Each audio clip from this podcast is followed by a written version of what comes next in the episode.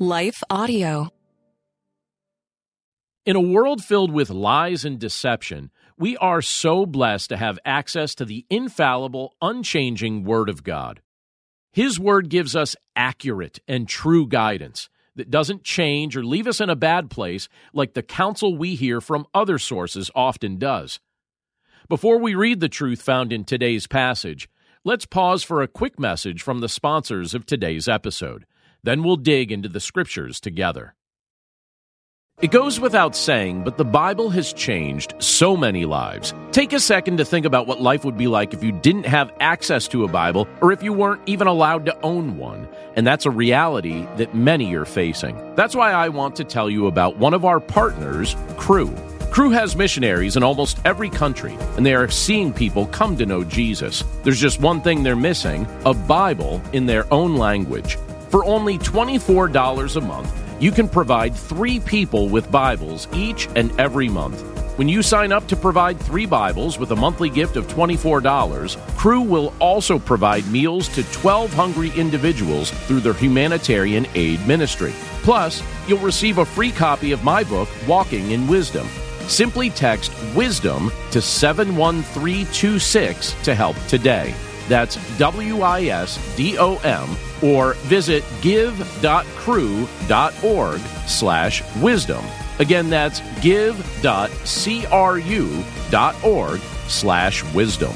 Message and data rates may apply. Available to U.S. addresses only.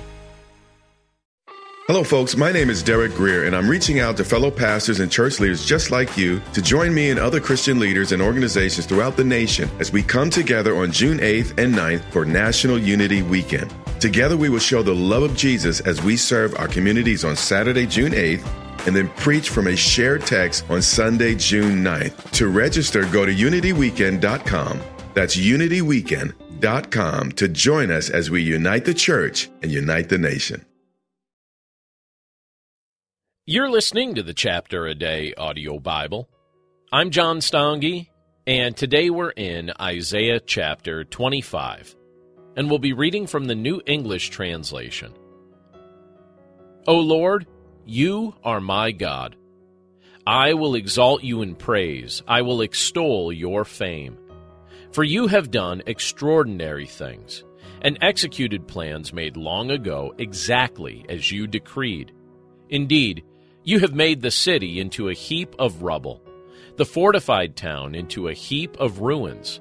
The fortress of foreigners is no longer a city. It will never be rebuilt. So a strong nation will extol you.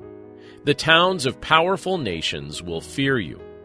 For you are a protector for the poor, a protector for the needy in their distress, a shelter from the rainstorm, a shade from the heat. Though the breath of tyrants is like a winter rainstorm, like heat in a dry land, you humble the boasting foreigners. Just as the shadow of a cloud causes the heat to subside, so he causes the song of tyrants to cease. The Lord who commands armies will hold a banquet for all the nations on this mountain. At this banquet there will be plenty of meat and aged wine, tender meat and choicest wine. On this mountain he will swallow up the shroud that is over all the peoples, the woven covering that is over all the nations. He will swallow up death permanently. The sovereign Lord will wipe away the tears from every face, and remove his people's disgrace from all the earth. Indeed, the Lord has announced it. At that time they will say, "Look, here is our God. We waited for him, and he delivered us. Here is the Lord. We waited for him. Let's rejoice and celebrate his deliverance." For the Lord's power will make this mountain secure. Moab will be trampled down where it stands, as a heap of straw is trampled down in a manure pile. Moab will spread out its hands in the middle of it, just as a swimmer spreads his hands to swim. The Lord will bring down Moab's pride as it spreads its hands.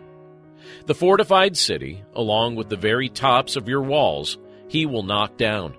He will bring it down. He will throw it down to the dusty ground. Let's pray.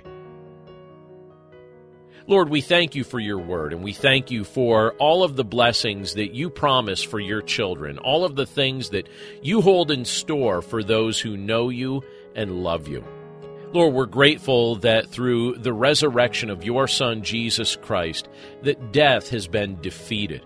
You swallow up death permanently, like it's stated here in this passage, and you wipe away the tears from every face and remove your people's disgrace from all the earth. We're grateful, Lord, to be able to claim those promises and to be able to look forward to these things because you've secured them on our behalf. We're grateful, Lord, for your love. We're grateful for your presence with us, and we commit this day to your care, and we thank you for all these things in Jesus' name. Amen. There's no better way to start your day than spending time in God's Word and in prayer. Don't know where to start? We have a free daily prayer podcast created to help you do just that. The Your Daily Prayer podcast delivers a thoughtful devotional and timely prayer to you 7 days a week. Gain inspiration, faith, and encouragement with daily messages in 10 minutes or less. To start listening now, search Your Daily Prayer on your favorite podcast app or visit lifeaudio.com.